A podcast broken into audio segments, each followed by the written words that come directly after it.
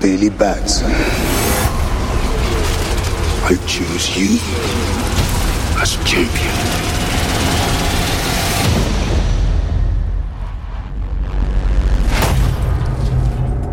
Hello?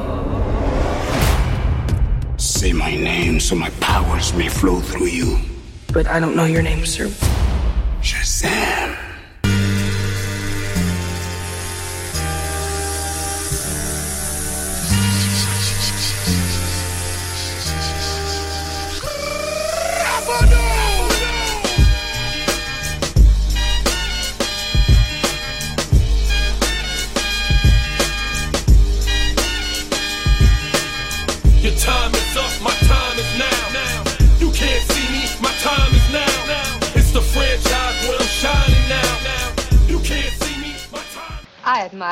Luck, Mr. Bond. James Bond.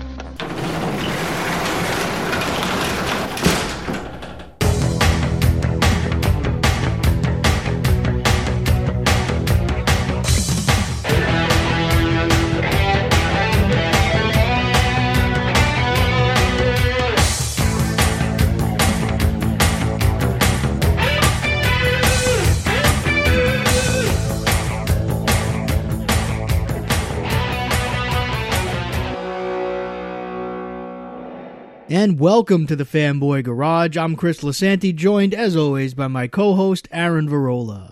Yo, yo, what's going on, people? So, uh, yeah, we're doing this early, day early. Day last week it was a day late. This week it's a day early. One of these days we'll remember what day we record this show on. We got am- amnesia. Yeah. Amnesia. Actually, speaking of amnesia, I just, uh, and I'm just going to jump right into this. Um, I just got done watching this crazy show called The Sinner. Have you heard? Have you have you heard Is, of this show? is that the one with Jessica Biel? Yeah, man. Okay, I had a someone at work recommend that to me after they watched like the first two episodes, and then by the end of the show they were like, um, I might want to take that recommendation back. Really? Yeah, well, they're they were I a mean, little kind of weirded hard. out by it. They're they're um Uh, yeah. yeah. So, and I, I know okay, why. I, I found out later on why exactly they were weirded out by it. So I get it. Oh, oh, god. Yeah, there was a. It got really, really uncomfortable on my couch. Um, Yeah, I think that's what No. happened there.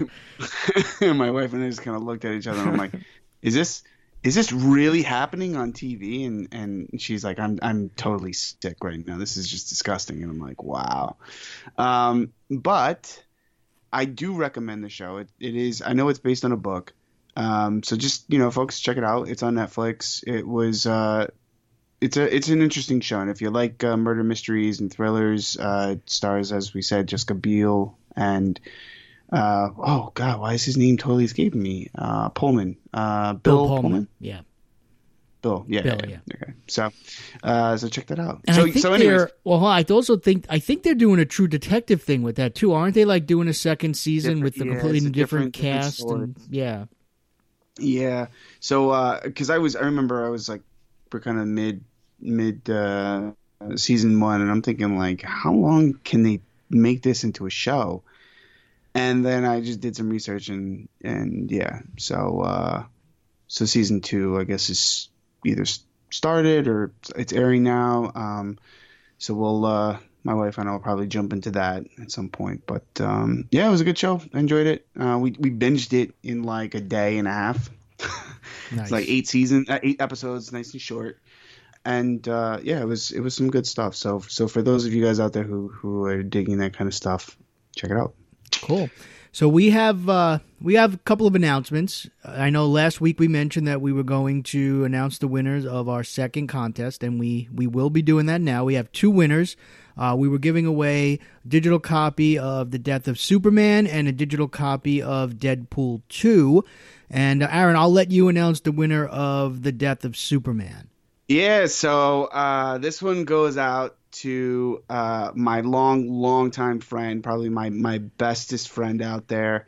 Uh, we've been we were college roommates, so this one goes out to my, my boy Phil for for winning uh, the Death of Superman. I know he's a he's a big big Superman fan. So uh, congrats, dude. We will be sending you the link uh, so you can get your digital download. And thanks so much for participating. It means a lot that you're out there supporting uh, me and Chris on this crazy endeavor. And hopefully, maybe one day we'll have you on the show as our uh, comic book expert. So uh, stay tuned. Yes. And the winner of the Deadpool 2 uh, digital copy is D. Uh, who uh, did not give a full name. They just put D. So, D, uh, we have your email. Be on the lookout. Check your inbox over the next week, and uh, we'll be sending you over that digital code as well. So, congratulations to both winners.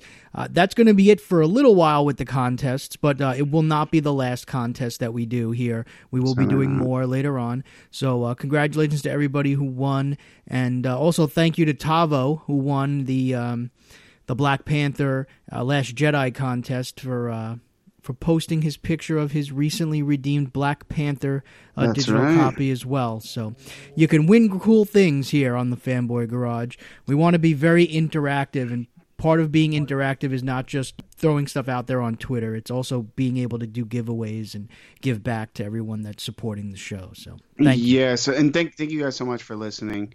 I also want to say too that nobody got at me regarding my little Easter egg. I know that we've got hundreds and hundreds of listeners out there.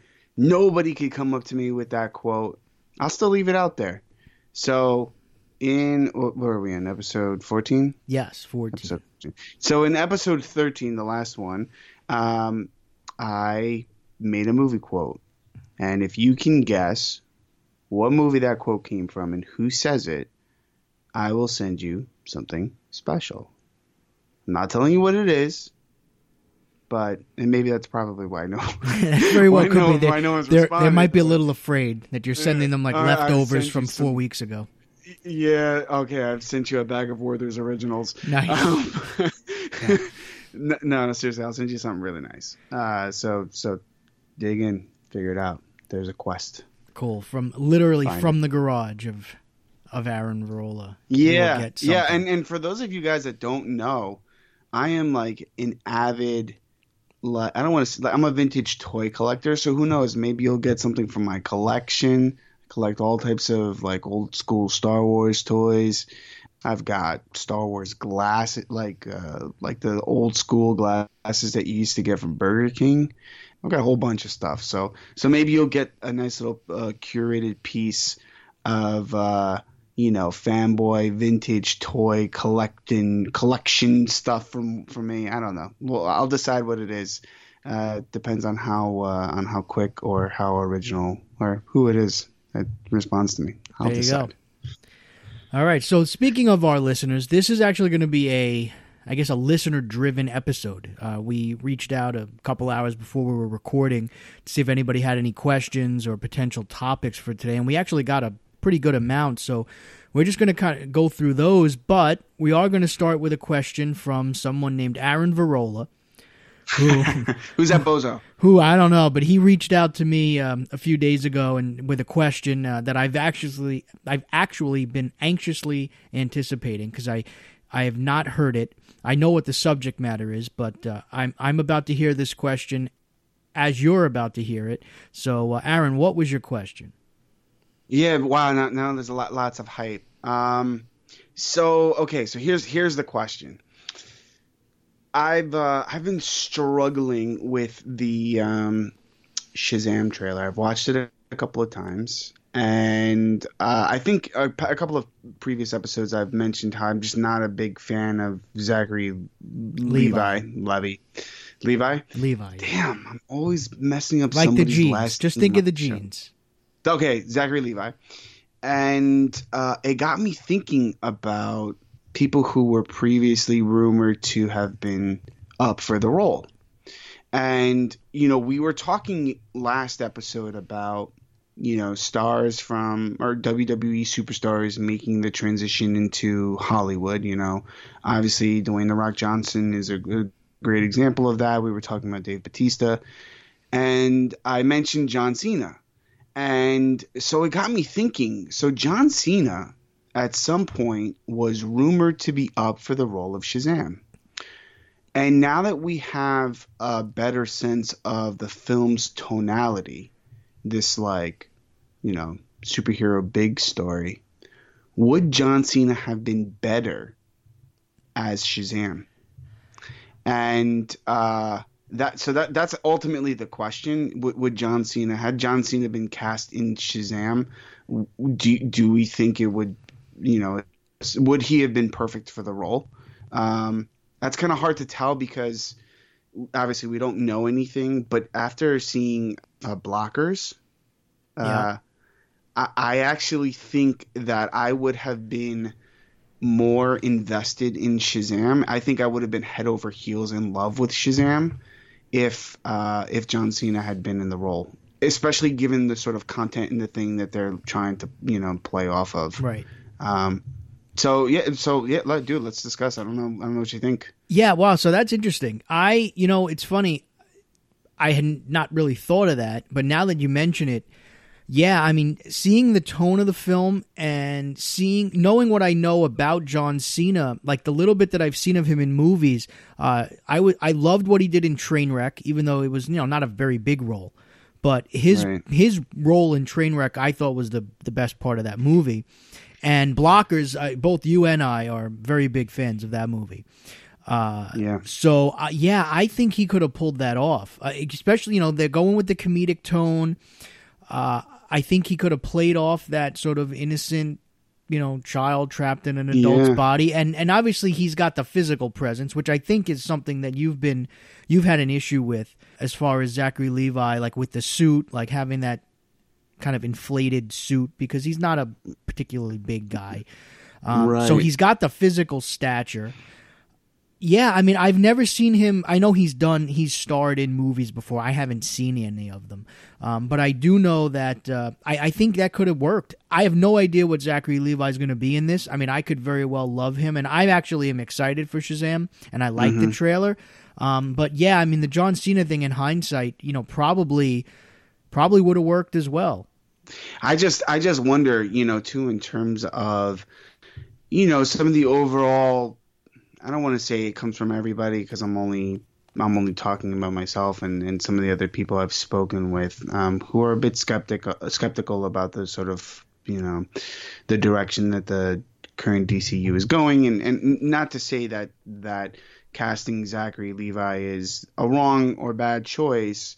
Um, I just wonder if having cast John Cena, and who knows? I mean, look, we're not Hollywood insiders. I don't know if and if that was uh, for a real thing, and or if just you know negotiations and all that broke down. I'm just, I'm not in the game. Um, but I wonder if having him, if if he had been cast, if it would have created this sort of like blanketed mainstream mass appeal for um, for a comic book character that people just aren't fully aware of. Now, now I get the, you know, obviously he doesn't necessarily. While John Cena's physique, his you know his body structure, all that looks like it's been carved out of a comic book. Um, you know, I I don't know how he would have pulled off the, the like black hair thing. You know, Zachary Levi seems to have that down packed, but yeah, I mean, in, in terms of like thinking about his comedic uh, timing and you know the stuff we've been getting from his recent uh, you know movies, you know appearances, whatever things that he's been involved with, I just think he would have been a better fit. You know, I just think given given the the tone and and the comedy and the way that it's been laid out, again, I can totally change after seeing the movie, but I just think John Cena would have would have been perfect, absolutely perfect for uh, for Shazam, and I th- actually think it uh, likely would have changed some of the pe- some people's reactions, and I'm sure it, it could have it may have also changed other people's uh, you know positive reactions to be ne- more negative because they may not just be a fan of John Cena. So you know, it could he- he be. I mean, people a, might, um, you know, people who haven't seen, uh, you know, his movies or whatever might say, "Oh, the, that he's just the wrestler guy," and you know, he's not going to be able to pull this off. It's hard to say. I, I'm, I seem to think that a lot of the reaction I've seen about Shazam though has been really positive. So, That's fairly positive. Yeah. Yeah. yeah, yeah, I mean, there are some some circles obviously well, not for- happy. yeah, you don't say. Yeah. Yeah. Uh, but yeah, I would love to hear what other people think about this question. Um, so so please take take to Twitter get at us and keep the conversation alive uh, because I, I, think it's an interesting one and, and one that I think we'll have to wait and see, obviously, uh, based on the timing of the movie. But um, yeah, I just think he would have been better. Would you want to see the eventual John Cena versus The Rock showdown in the movie? I mean, come on, how awesome would that be? Holy cow! I just, you know, when you were asking the question, I'm like, oh wow, he's making that connection. Yeah, yeah, man. Yeah. You know, was it WrestleMania 25? Was that? Was that the Rock verse? I don't know. Uh, I I've lost track. I'd have to go look it up. So, yeah. all right. So that's uh yeah. So you'll get a chance to to fire those back at us, and maybe we'll we'll talk about some of the responses on the next episode uh, of the show. But for now, let's get into your questions. Uh, we're going to start with Brandon Alvarado. Uh, he asked if you guys had a chance to bring Marvel or DC property to the small screen, which one would it be? Ooh, um, wow, that is a um, that is an interesting question. I um, hmm, it'd probably have to be like, and I, I've heard rumors that this may happen, uh, but uh, but Alpha Flight. okay. I, I was a big fan of Alpha Flight when I was a kid growing up, reading reading uh, reading their comic books. There's something about the character Puck uh, that, I, that, I, just got a, a, big kick out of. I used to love Puck for some reason. It's like little little small guy running around. Um, so I don't know. I, I mean, only because it was kind of like a carnival carnival styled uh, uh, com- I mean, that's totally not what it is. But you know, when when I when you're a kid and you're you're reading it, you're thinking like, you know, you you want to group all your little comic book characters into things that you you can uh, relate with. And you know, I was a big fan of like you know, circuses and, and, carnivals, and I always thought an Alpha Flight was like the little fun carnival crew. There you go. Uh, so yeah, so I think I think it would be that would be a fun one. And he asked on the small screen, right? Small so, like, screen, uh, yeah. Yeah, so I mean, what like on TV show? Totally. I think I think Alpha Flight actually could could potentially work and would be a fun a fun show to see uh, on TV. Just you know, sort of given what Fox has been able to do with some of their other sh- their other uh, X Men like like the Gifted. Yep. And uh, what's the other one that we were just talking about? This one. Why is it totally blanking on me? well, Professor X's son. Legion. Legion. Legion. Yeah or even what yeah. Marvel did with the Runaways on Hulu. Yeah, yeah, yeah, yeah, totally, totally. Yeah. And Cloak and Dagger now is on too, so yep. why not? Yep. Uh, for me, I don't know. Marvel is tough because I think I didn't really read a lot of Marvel, so uh, you know the main characters obviously are not you know going to be coming to the small screen anytime soon. They're kind of tied up with the MCU thing, but uh, I've always I always felt that the ca- one character that I thought was tailor made for episodic television was the Punisher, and that's happening now. So uh, yeah. I don't really have anything for Marvel. Uh, I will say for DC, I mean, so many of the DC characters have already been adapted in some way, shape, or form on television. I, I was actually thinking about it before after we got the question. And it's kind of scary when you think about how many DC characters have been adapted for television, either in starring roles or in you know smaller supporting roles over the years. I'm just talking live action. Um, so mm-hmm. for me, I, I think kind of three niche characters that would probably be best suited more for like a DC universe than it, than definitely I wouldn't want them on the CW. But uh, one, and I, have mentioned this. I think I mentioned this in one of our DC episodes. I, I, always wanted to see a question show. I love the question. I think I'm one of the few people out there who who just loves the question. I, think the character's fascinating. I think if you go to the Justice League Unlimited version of the character, where he was like a paranoid conspiracy theorist, uh, just the idea of like a ruthless vigilante who kind of walks a fine line between hero and like anti-hero and I've always loved the complexity of the character and I love if they did it like in a noir style I always thought that that would be great so that's that's one that I would definitely I would definitely like to see. For those of you that aren't familiar with the question, if you're familiar with Rorschach, which I think a lot of people are from Watchmen, that was supposed yeah. to be the question. Like when Watchmen was originally going to use actual heroes, the question was in that role, and when they then were told they couldn't use them, it became Rorschach. So just kind of think about that type of you know that type of a character in the show. I think that would be awesome. Another one would be the Spectre. So Spectre is a character that like I think if you did like a horror themed Spectre show, I think that would be amazing. Like I- I'm thinking more almost like along the lines of like an HBO, like what they did with like a you know kind of like a Tales from the Crypt type thing, where th- there was a Spectre um, animated short part of the DC Showcase series that they did. Those little animated shorts for the Spectre, I think was the first one, and it was done in like um like a grindhouse kind of style uh, the look and the the sound and the music. And I thought, man, if this was like a show, like a live action show, or even if it was animated, I would be all over that. So I always felt like that that was a compelling uh, theme for a, like kind of a more supernatural sort of horror themed take. And and sticking with that, like in the niche category, Dead Man. I think Dead Man would be a fun show. You know, like a ghost show. Um, you know, be more adult. Uh, I think those would be great for like DC Universe. So I, I'm I'm going to go with those three: Question, Dead Man, and Spectre. And I say put them on DC Universe, make them more adult, little grittier. In the case of the the other two, Spectre and Dead Man, make them even like horror themed. Um, that, that so those would be my picks. Yeah, it's it's funny when you said, um, you know, how many of the uh, the DC characters have been adapted for some sort of media. I mean, dude, I'm I'm literally scrolling through. Yeah. And I'm like, yep, I've seen you. I've seen you. I'm gonna see you.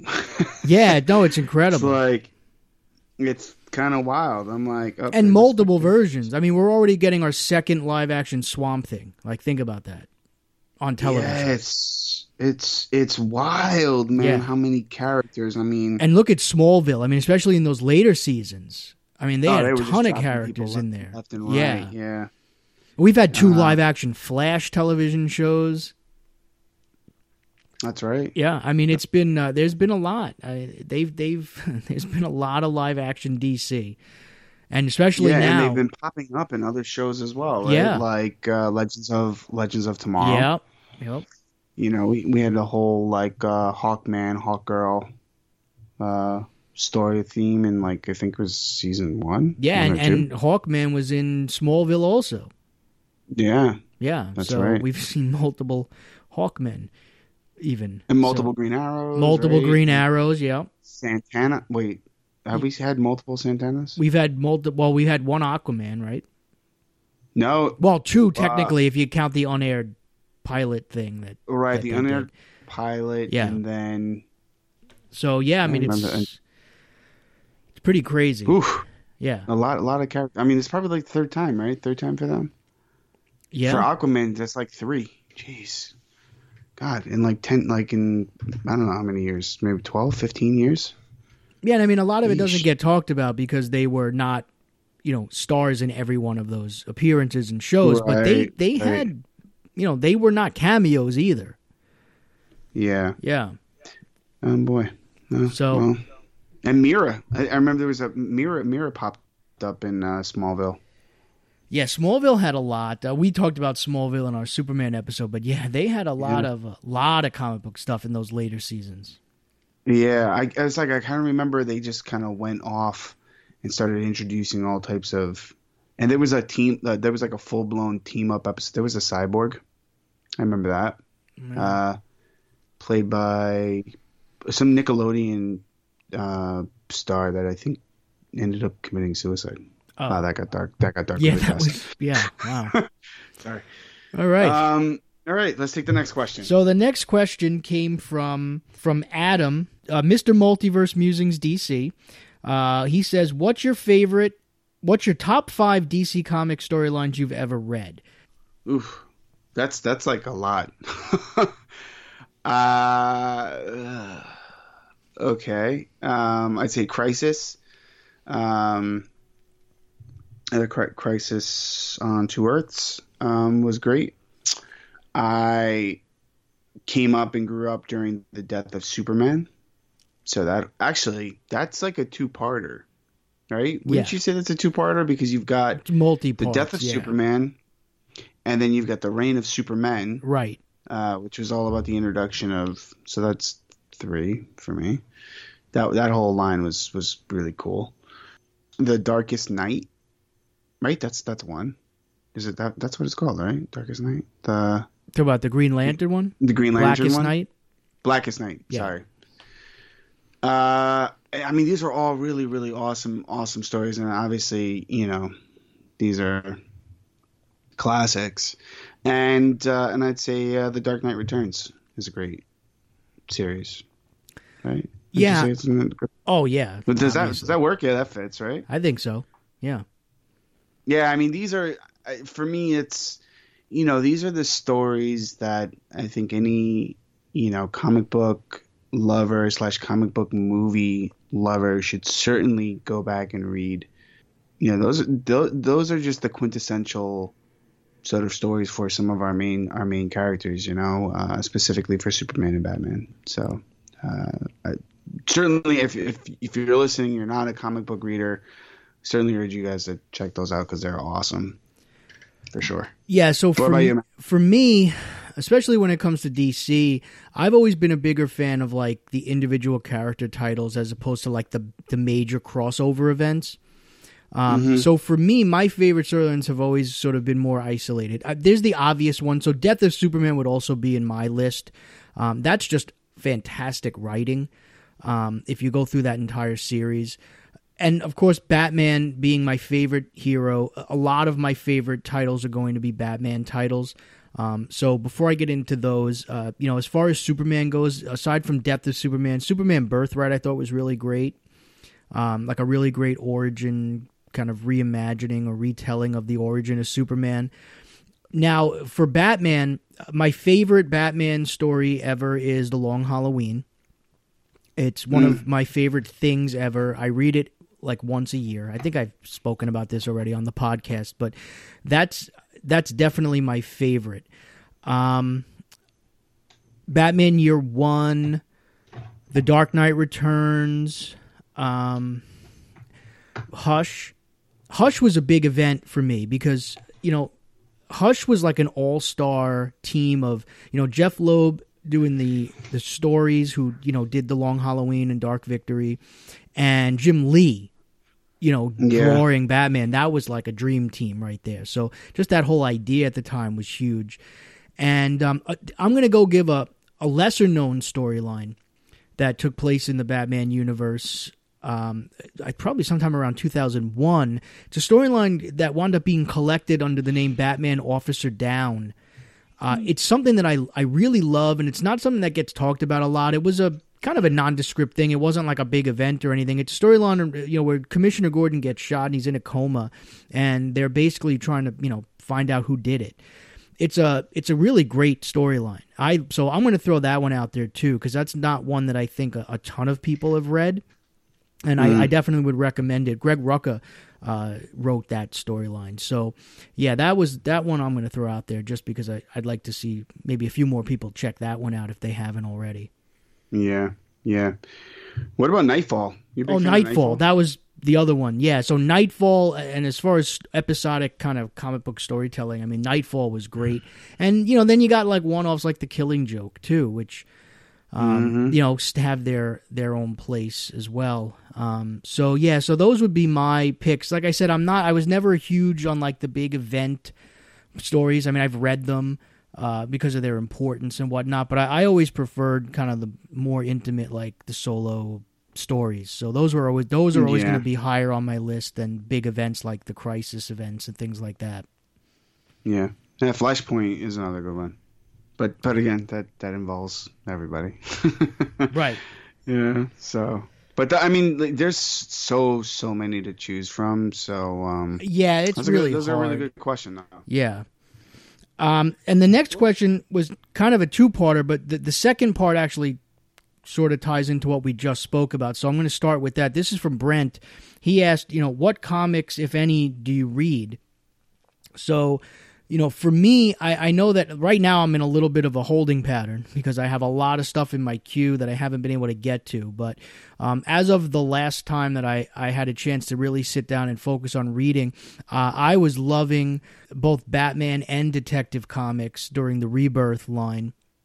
Uh, I, I think I mentioned this before too that I thought that the De- Detective Comics Rebirth was some of the best Bat Family stories that I had read since Batman and Robin Eternal, uh, and and those are probably my two favorite Batman family oriented storylines uh, ever, basically. Uh, aside from maybe Officer Down, which I mentioned uh, in my my other list. So those I was reading. I always read Batman. So any you know Batman and, and for the most part Detective Comics are always going to be on my list of anything that I'm reading, regardless of the creative teams or whatever. Um, just because you know Batman. So I was reading that. I was really enjoying Superman Rebirth. Uh, and action comics for that matter. And I was just starting to get into uh, some of the other books. I, I was loving Batwoman, uh, which I know is coming to an end, I think, with this next issue.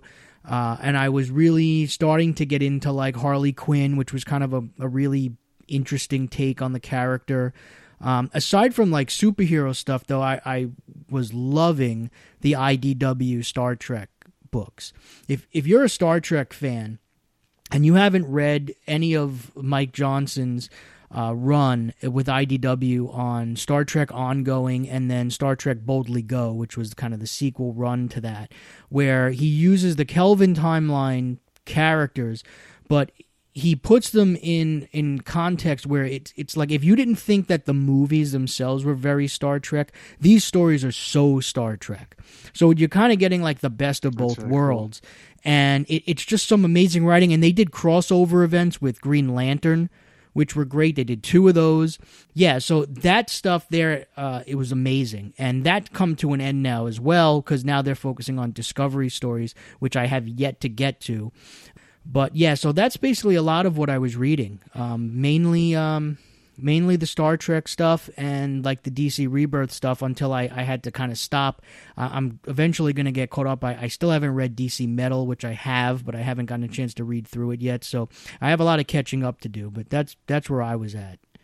I'm glad you took some time to answer that question because I haven't picked up a book since the New 52.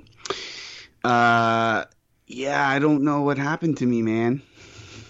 It's kind of like grabbed grabbed up all of those New 52 books, started reading those, and then slowly slipped back out of comics, and I haven't picked one up in quite a while. I mean, um, I wanted to. I have. I had every intention of picking up books, um, specifically the um, the Star Wars, um, the Star Wars runs. You know, the Darth Vader's, the Doctor Aphra, all those uh, books, uh, because they just continue to add to the uh, Star Wars canon. But I kind of hit a point where I was like multimedia out, if that makes any sense. Like I, you know, consuming shows, consuming books, you know, movies, all of that stuff. That I just I don't have time to read anymore, which sounds so bad because like, but it's what I do for a living, and I just don't have time to read comic books all the time. And in fact, all of the books I've probably, I've probably read, quote, air quotes, um, I've actually listened to. So, like the past, uh, I'd say two or three years, I've just been listening to books. Um, so I haven't, unfortunately, I haven't really read anything. So I'm kind of like out there, and everything I've been keeping up with, I've been reading on Wiki, Wikipedia. so yeah, so uh, I just got um, calling myself out. I'm I'm uh, I'm a comic book lover that hasn't really picked up a book in quite some time. So are you still a physical comic book person, or have you um, moved on? Yeah, to... no, no, no, no. So that's the thing. Like, if I pick up a book, I'm gonna pick up the actual hard copy of a book. Yeah. It's it's different for like novels and things like that for me because I'm just consuming them so frequently that I'm like I don't have time, I don't have places to store them. But when I pick up books, I still have that like collector mentality, so they automatically go into the plastic sleeve and they like get stored away somewhere after I'm done with them. Uh, and occasionally I'll pick up books from Comic Con. If I'm, for example, if I'm going to New York Comic Con, I'll either pick up some older books and or some newer must-have books like you know variant covers and things like that, and I, and I will take the time to read those. Um, and then of course I store them away and and they go into the vault. But yeah, that's that's kind of where I am. So where I was was I was the same way for the longest time, and as I started to run out of space, I started to kind of become really picky and choosy with the comics that I would read. And then I finally just bit the bullet and I started getting, you know, the, the digital Kindle Yeah, versions. digital. And I Yeah. have not been the same ever since. I, do- I was reading everything I could get my hands on um, because everything was just so easy to keep everything.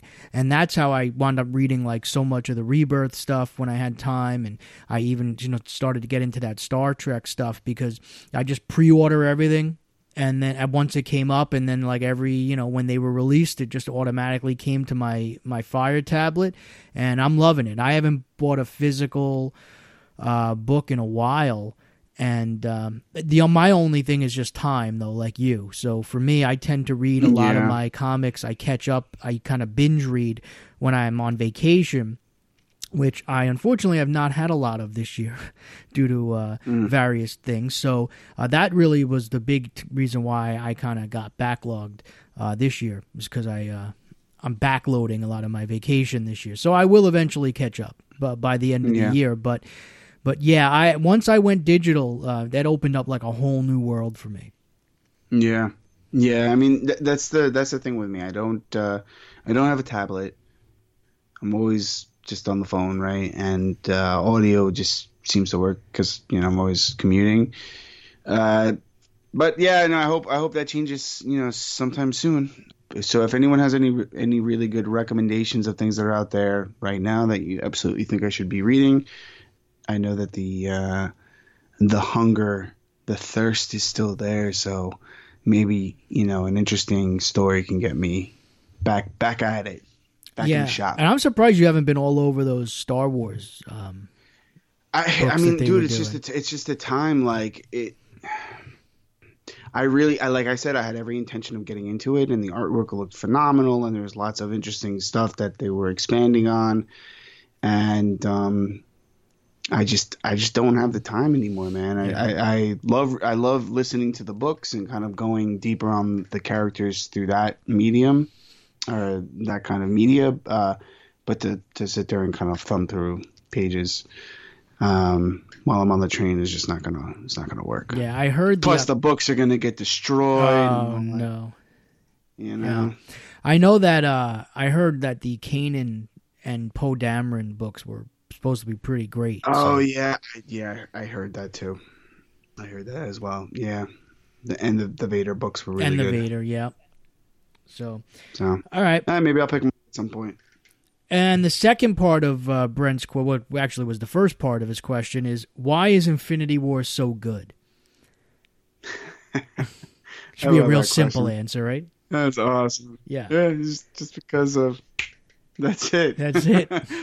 That- that's it. Um, you know, it's, it's funny. I um, I I truly truly enjoy Infinity War. Um, I think it is certainly a, a great movie. They they you know the Russos do a great job at pulling off each you know sort of micro story within the larger narrative, right? So kind of linking everyone together and you know you get these interesting dynamics and, and and I think that's ultimately what the payoff is, right? It's the it's seeing all those characters, you know, talking and, and mixing it up with one another and um you know that there being a very clear and identified thread for them and then ultimately they it all culminates and they they come together and then you get the snap and then it just let left people like gut like like gut wrenching.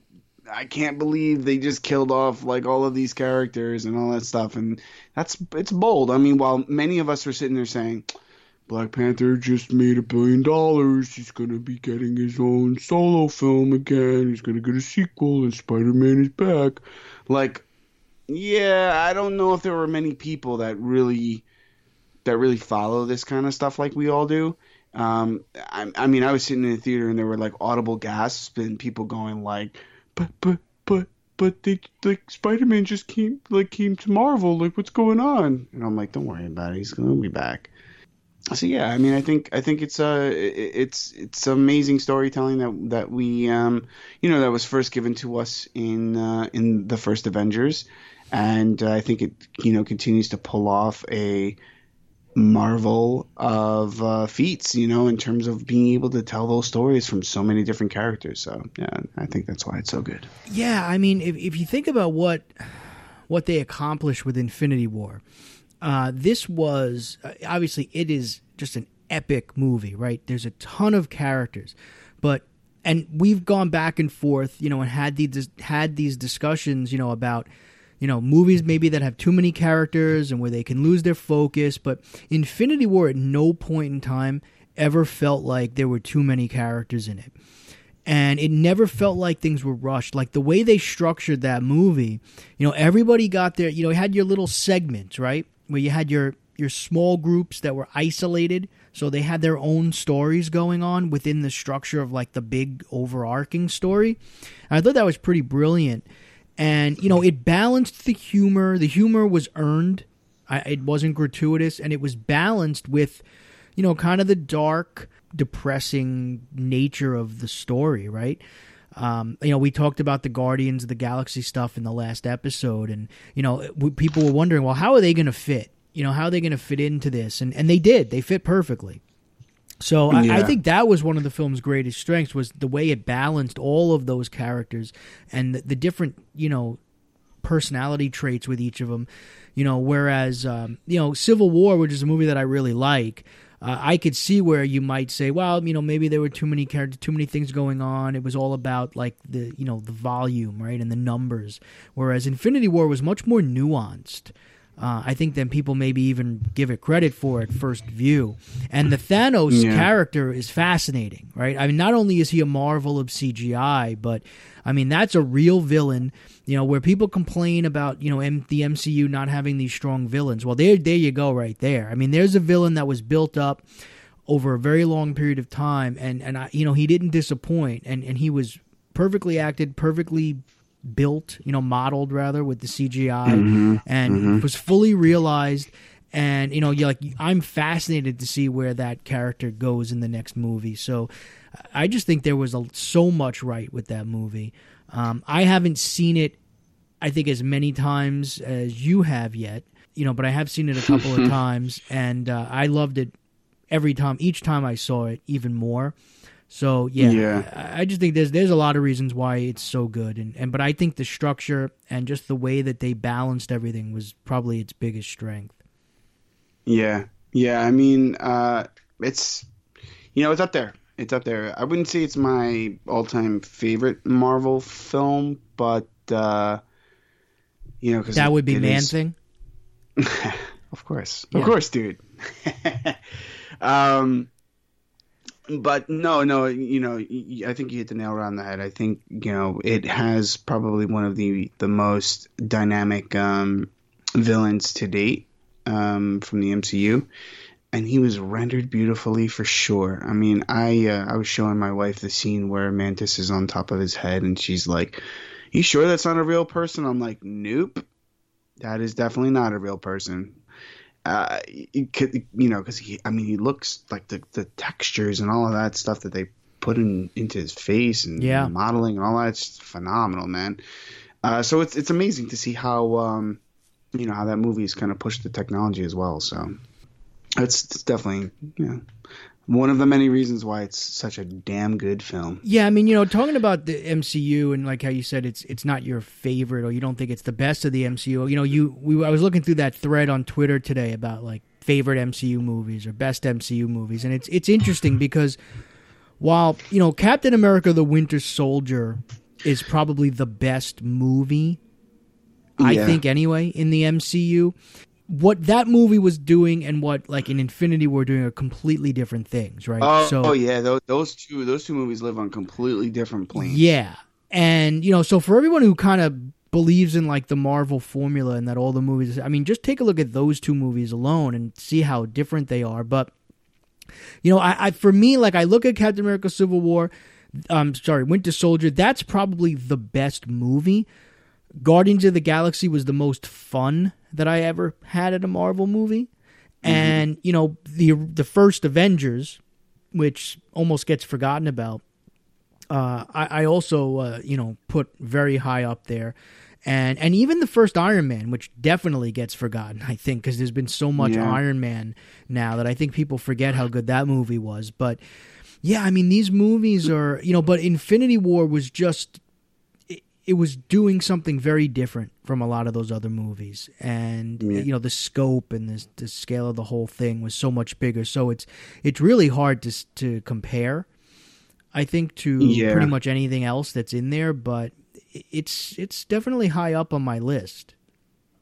Yeah, I mean it's a it's a game changer of a movie. You know, I think of of Iron Man as the sort of foundation of a house, and each each one of those other movies is just you know another wall, and and you know Infinity War comes over and just says, nah.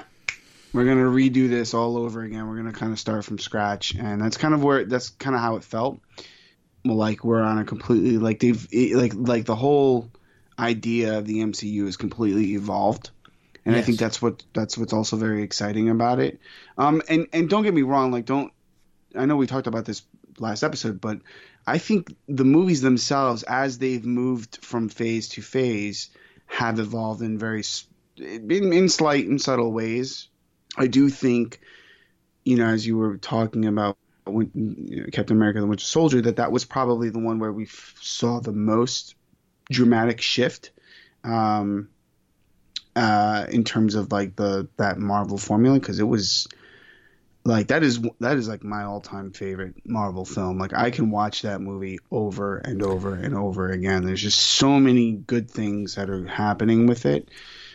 Like that's I think I think the thing that set it off for me was like that whole Nick Nick Fury scene where he's being like chased down. That that car chase scene is like ridiculous, by the way. but you know, I think as time has gone on, and you know, it's funny because I was thinking about this myself too. I was like, oh, everyone forgets about Iron Man because it like set the stage. But I think Iron Man, the first Iron Man, has more in common with the Winter Soldier than people might think, because those are two very. I don't know. There, there, feels like it sounds kind of hokey, but there, there does feel like there's more stakes there, and I like, I like the, the ties that those two movies have to kind of real world consequences and things like that. You know what I'm saying? Right. So you've got your political thriller thing happening Yep. in in Winter Soldier, and then you've got like you know war and stuff like that happening. You know, in Iron Man with that the whole Afghanistan thing and like weapons of mass destruction and all that stuff. So. You know, there's some interesting themes that they play with uh, throughout the throughout the course of the MCU, and then you know it all culminates to to this whole cosmic idea with Thanos and him coming down from the from you know the sky and or from a portal, snapping his fingers and basically wiping everyone out. So I'm I'm really really interested though to see where it goes in uh, in the next Avengers movie. That's for sure. Yeah, The Winter Soldier is the movie that I recommend to like non comic book, non like superhero people. I'm like that. You should watch Captain America: The Winter Soldier. I'm like because it is basically a like political thriller, you know, with that happen that happens to have some comic book characters in it. And for the most part, everyone that has watched it that I've recommended it to, like in that position, has enjoyed it. So I think that speaks to the quality of that movie and why I think it stands out, uh, even though it is very different. That's why I always put it at the top, just because of that. I think that movie appeals to a very uh, kind of broad uh, scope of film goers. Yeah, yeah. All right. So the next question actually kind of ties into that conversation. It's from Ron Diesel. Uh, he said he asks how many comic book movies is too much in a year. What is the right balance for the amount of comic book movies coming from Marvel and DCWB for each year? Ooh. Yeah, I don't I don't know I don't really know if there's an answer for this question. I mean, I think that every moment where we feel like there could be potential fatigue because we're getting so many movies, um, yeah, there's a change in the game. And I think it's unfortunate, I don't want to say unfortunately, but just by happenstance, it seems that Marvel obviously is the ones leading that sort of change and and uh, DC is trying to keep up with that. So, and you know, look, they, you know, DC Warner Brothers tried to try, try to carve out their own um, space, and they try to compete. Uh, Marvel has a very set plan. They need to get X amount of movies out during you know a calendar year to kind of keep their stories going and to keep people like feverish over where it was going next. Um, I do think that they will likely temper, and I think they may have said as much. Th- this whole like you know two to three comic book movies a year from Marvel is like gonna they're gonna slow that down a bit. I I, I kind of hope they would because right now I think what's happening is you've got Sony stepping back into the fray with their Spideyverse hopes and dreams. I don't think they're You going to have- be stepping very far with that. Though. Yeah, no, neither do I. You have uh, Fox, who, well, I don't even. I think Fox is actually moot at this point. Like, you might as well just remove them from the board. Right, because that's going to Um, just tie into the Marvel plans right, eventually totally. So, anyway. so essentially, you've got Marvel, you've got Sony, and then you've got your DC films. And DC at the moment seems to be ramping themselves up in a fever to get as many movies in production as possible, uh, which is very weird all of a sudden. Like, because it goes from complete silence to like, oh yeah, this is going to be in production. This is gonna, like I just read something about the Flash going into production like next uh, spring, something like that, or Yep. actually maybe sooner than that in 2019. So it's kind of like, yeah, I, I think Marvel is probably best to pump the brakes a little bit and do maybe two movies a year. Um, uh, but who knows? I mean, everyone loves to chase money. I think we'll see probably two to three DC films as they're looking to kind of push their stuff uh, out and and uh, and get people hooked on their on their characters. Yeah, I mean, I think it depends on the type of movies too, right? So, you know, if you're releasing a movie like Infinity War, uh, that's obviously a an enormous film with a ton of characters, and it's going to make you know a, a ton of money. So, like in a year like that, you can kind of scale back, right? So this year they did Black Panther, which was, you know, I don't think anybody expected Black Panther to be as. I mean, it outgrossed Infinity War domestically. It wasn't close worldwide, but still, I mean, that movie made seven hundred million dollars domestic. Nobody was thinking Yeah, that. So the, yeah, the plan wasn't for Black Panther to be this gigantic blockbuster. And then you had Infinity War and then Ant Man and the Wasp. So the the idea I think originally was well we'll have these two, you know, relatively smaller films and then Infinity War. Well, obviously Yeah. Black Panther just became this juggernaut and then you had Infinity War, which, you know, did what it, it was thought to do, or maybe even exceeded it. And then Ant Man and the Wasp is basically doing what you would expect Ant Man and the Wasp to do. You know, it's going to finish around five hundred hmm. million worldwide, and you know it's over two hundred million domestic, which is nice. But I think that that can, and next year, you know, you're going to have Avengers four, which is going to be an enormous event. So you got Captain Marvel, and you're going to have the Spider Man movie, which will be a big deal too, I would think. Right.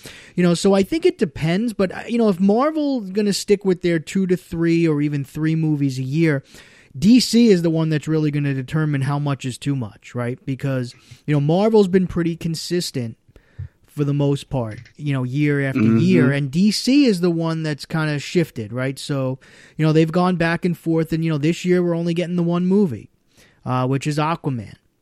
And uh, we're getting it in December, and or yeah, it's December, right? So, you know, it's late in the year. We haven't heard much from them. You know, I don't know what. I know they're making a number of movies next year, but we don't. What's actually on their slate for next year as far as being released? It's so weird because it's not even really a slate. It's just like here's their production schedule. Yeah, well, I mean, like, I- what's is there anything actually scheduled to be released though next year? Other, I mean, there's stuff being Oh, that's going into Shazam. production, but well, Shazam, right? So you got Shazam next year, Right, in April. So right, so that's a you know you're not going to get a ton of stuff for now.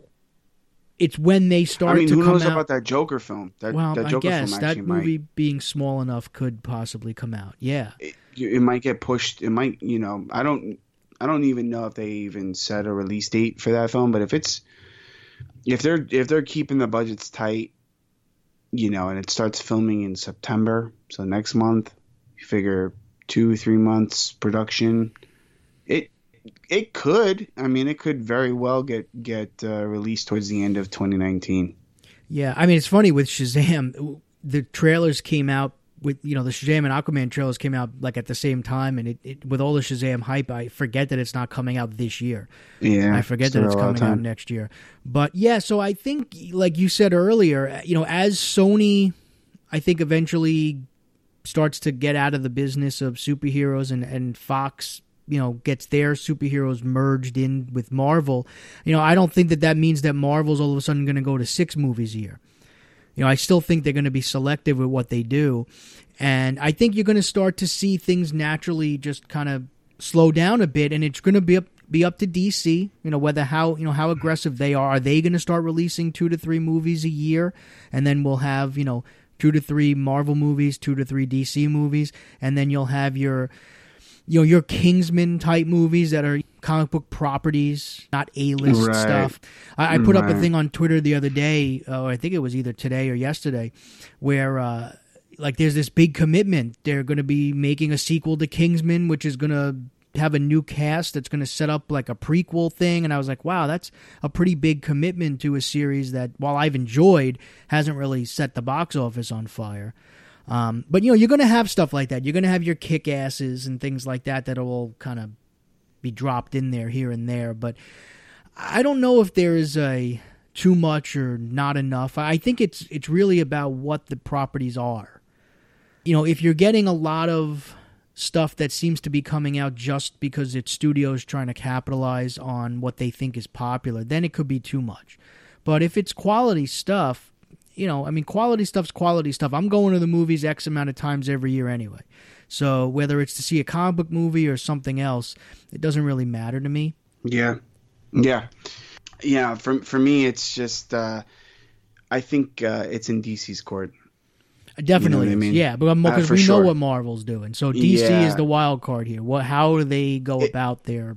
If if DC, okay, let's just put it this way: if if Aquaman comes out and it is a commercial failure, it's going to leave a very very nasty taste in people's mouths in terms of the validity of what this new you know the new direction is, and I think it's going to potentially harm Shazam. I, I, I it's I, you know it's funny. It's interesting to me that they, to your point before about Shazam being in April and Aquaman uh, being released in December, and we got the trailers at the same time. So I'm kind of like wondering why they they preempted that uh, for Shazam.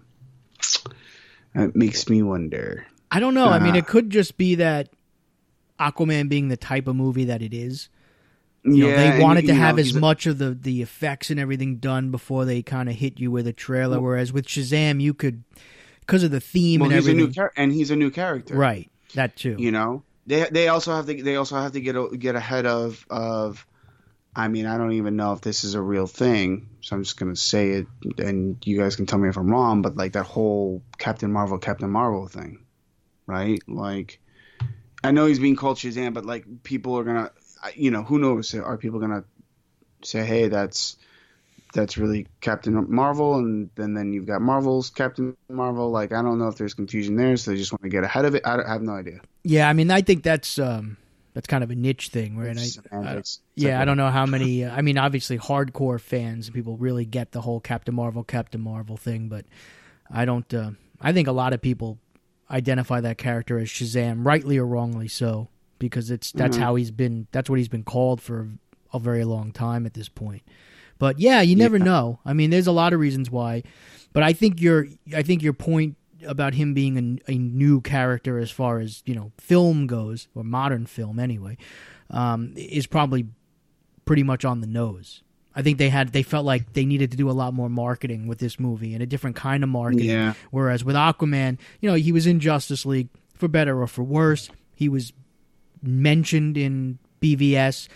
You've heard a lot about him. You've seen pictures already. Like there's been some hype there. So it was really just a matter of getting that trailer out there. And because of the importance of this movie, this being the first movie since Justice League, I think they just wanted to get it right. Yeah, yeah, yeah. It interesting though when you mention, you know, if it's a if it's not a success, if it's a commercial failure, like what Yeah. is your expectations of that? Like, what would you consider a failure? Um, for for Aquaman, Yeah, Uh, I'd say at or around, uh, or falling shortly behind Justice League. Oh, that would be box office yeah. performance. Well, that would be a that would be bad. that that to me is a failure. Okay. That- especially during the holiday, right? So, and it's and and, and I also think it's a highly competitive time of year in which that movie's dropping. So, it's going to be, you know, fighting for the same dollars as you know some of these other films. I don't know exactly. I don't even remember off the top of my head whether movies are coming out in December, but I do know it's definitely a, a packed month for sure.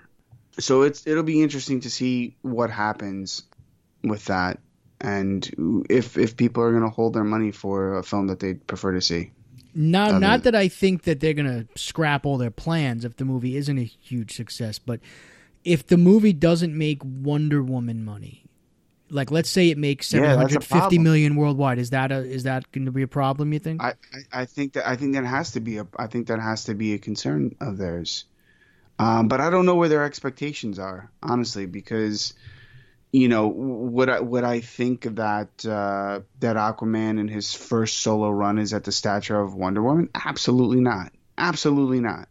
it shouldn't be anyway, Well, right? Like in, in no, theory. no, it shouldn't. But Yeah. but uh, but in terms of like where their hopes are being placed, uh, in terms of you know the the restart of the of the franchise, I mean, a lot is actually riding on on Aquaman, you know, and uh, and that's kind of crazy to me because that that's that's like a that's like a B character, right?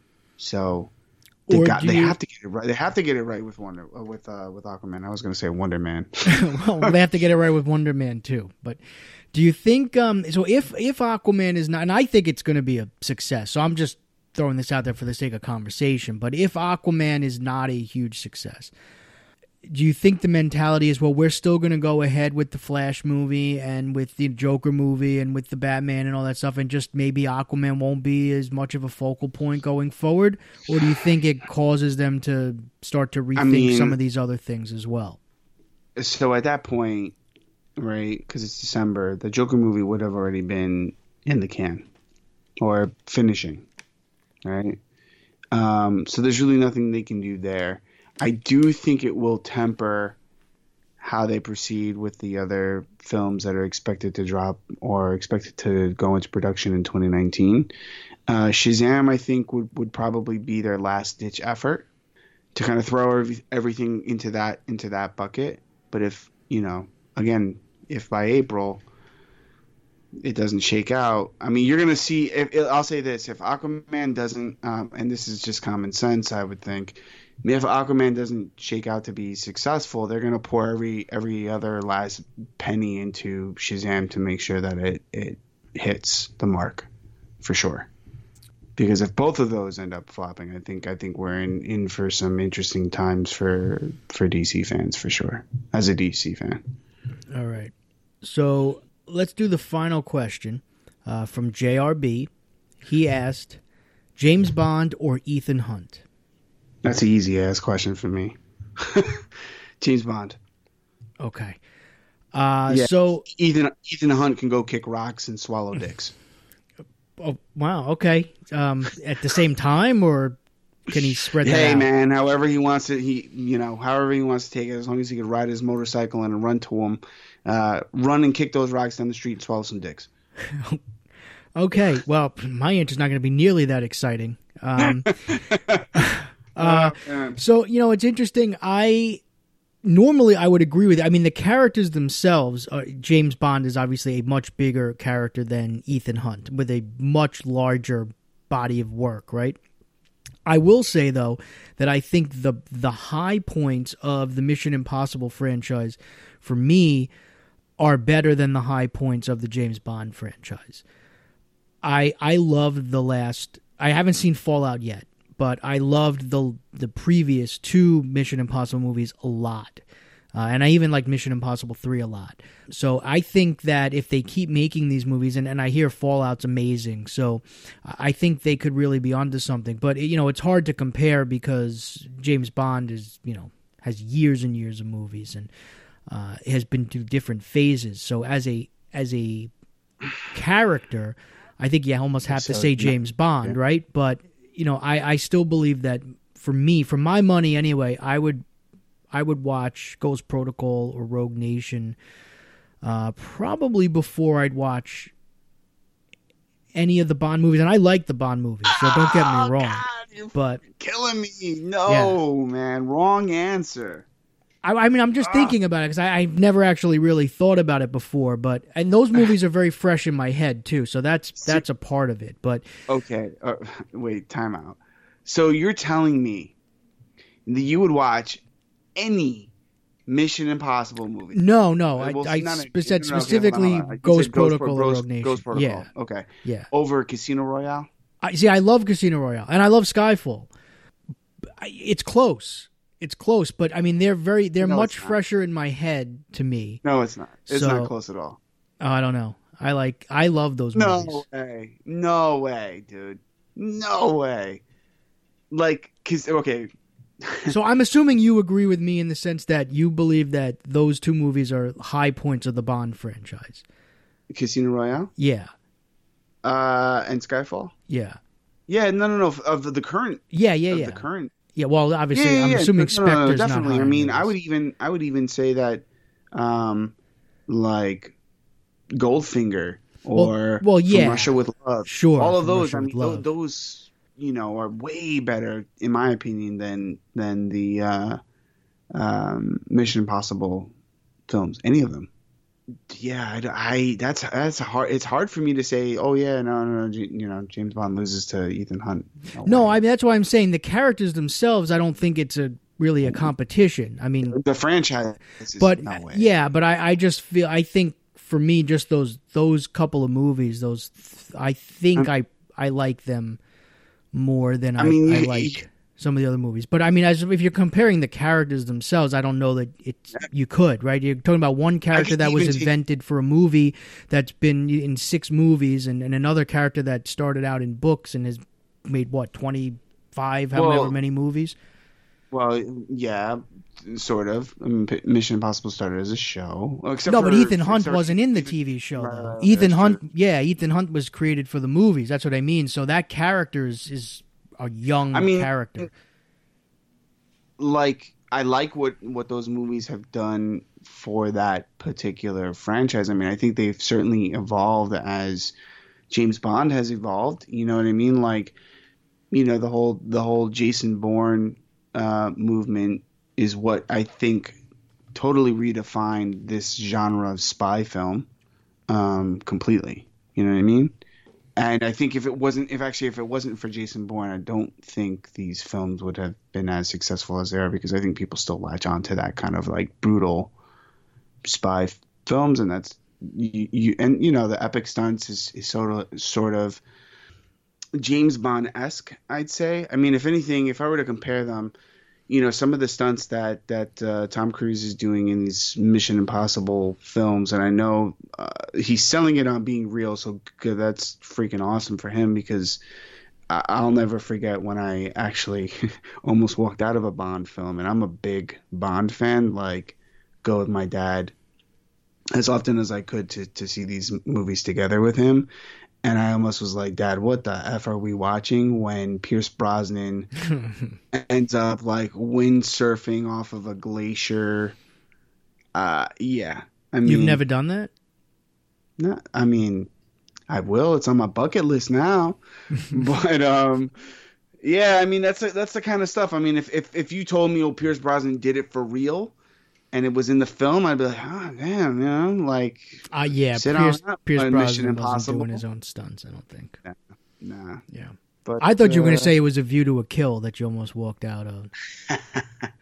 there are a couple of there are a couple of spotty Bond, very very bad Bond films for sure. Yeah, and that's why, like, that's why, like I said, it's hard to compare because not only did you have multiple actors playing Bond who, and each brought something very different to the role, right? I mean, Roger Moore's Bond was not Sean Connery's Bond, and George Lazenby's Bond for one movie wasn't either of them, and Timothy Dalton, I don't even know if he was playing James Bond.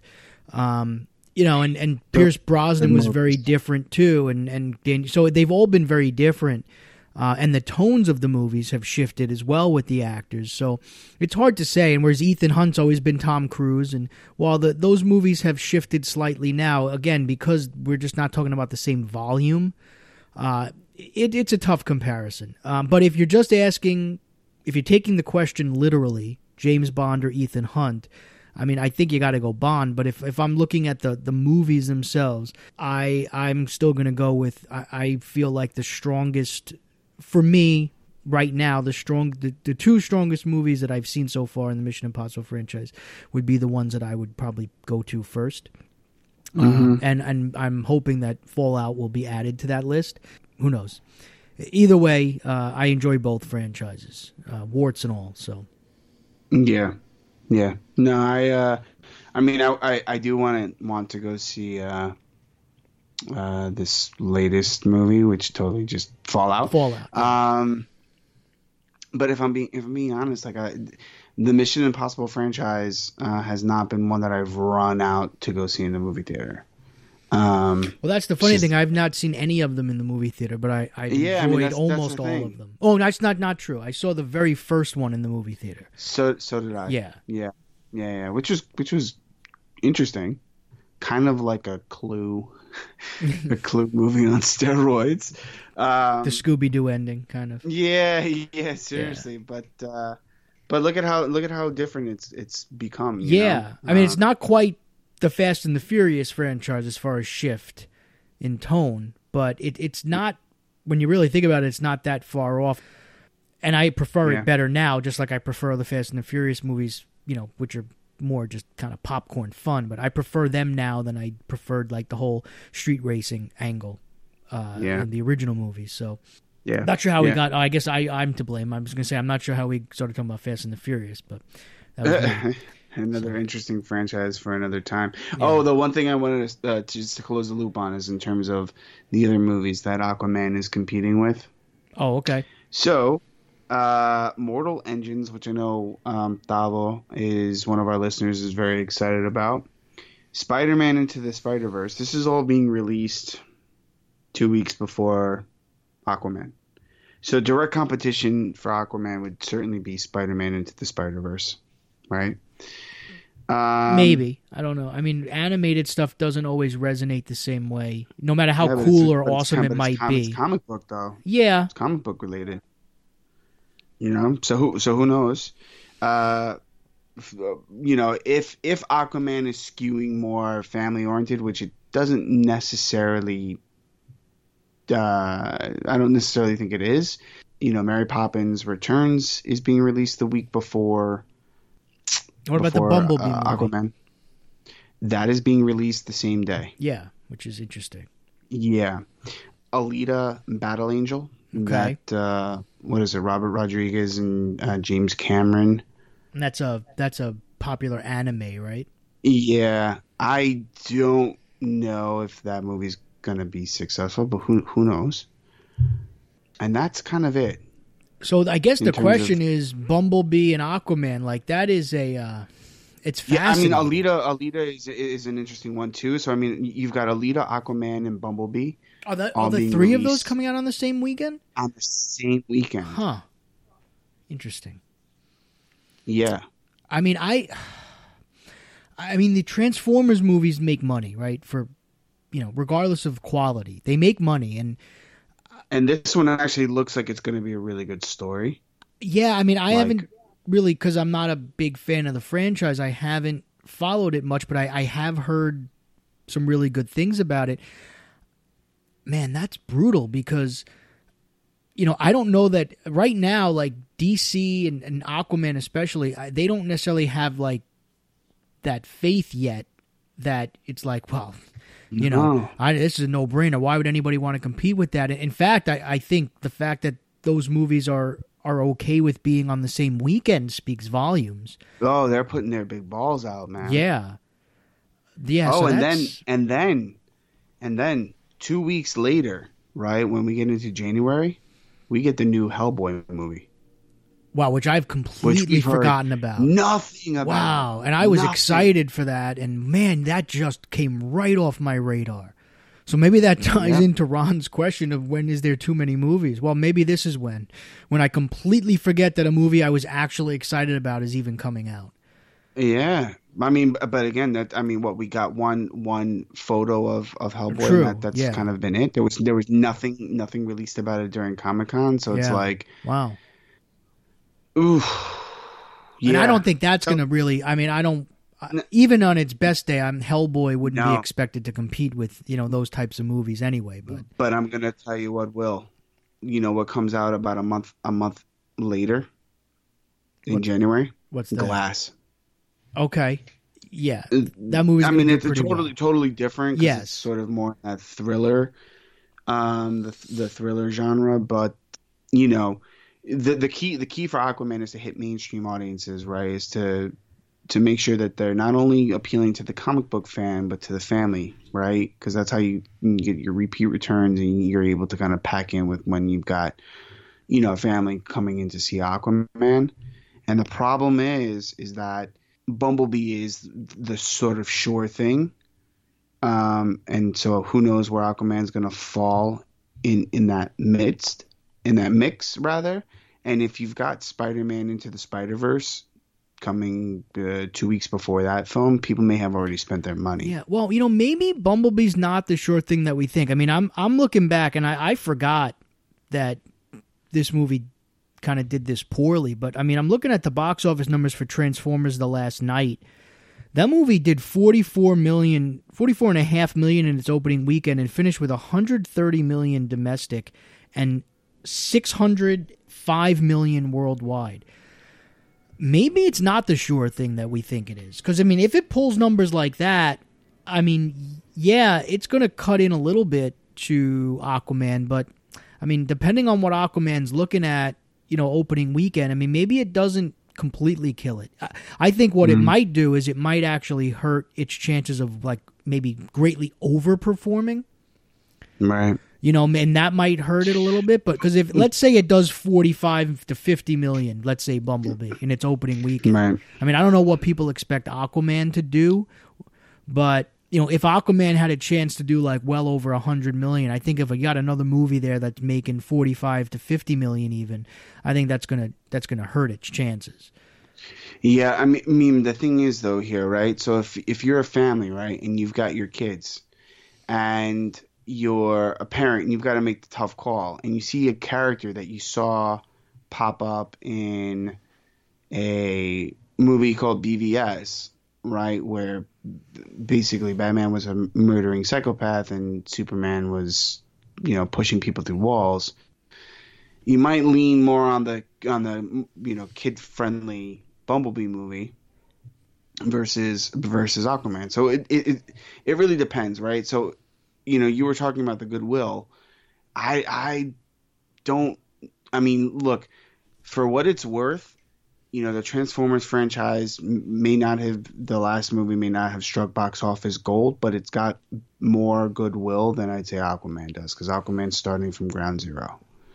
So like it and I and actually now that I'm looking at this, it makes a lot of sense why the movie looked the way it the way it did.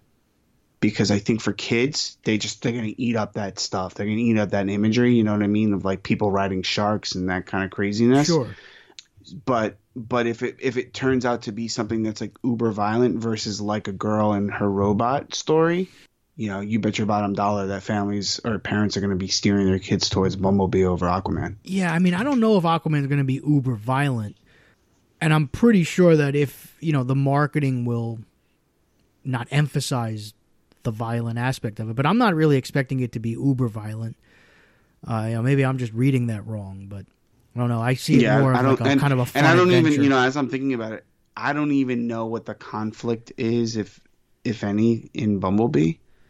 Um, yeah, I'm at a, I'm, so- I'm lost with that. So I yeah, I don't even know. So so you know, as as a parent, I'd be thinking, okay, like obviously the rating speaks volumes because you're like, okay, if it's PG thirteen, I'm not going to take my kid to see my eight year old to see Aquaman, uh, or uh, maybe I would. Who knows? Uh, but if you know if if you're like, oh, um, you know, it's this heartfelt story for from Transformers, and you know Bumblebee actually finally has a freaking voice. Uh, yeah, let's let's go take the kids to go see Bumblebee. I don't know. I, would be torn. I'd be torn if I were in that situation. Yeah, I just think it's uh, fascinating that they didn't feel the need to have to move the date. I think that they're it's basically they're saying, "Here you go, game on. Let's yeah, see what. Let's they, see where you're are, at right now." I mean, both studios are basically putting their balls out on the table and playing a game of chicken.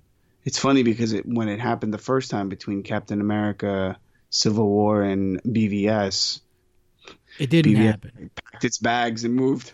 Yeah, and and that was because you have an established thing, right? And and as big as BVS should have been, I mean, Marvel was still established.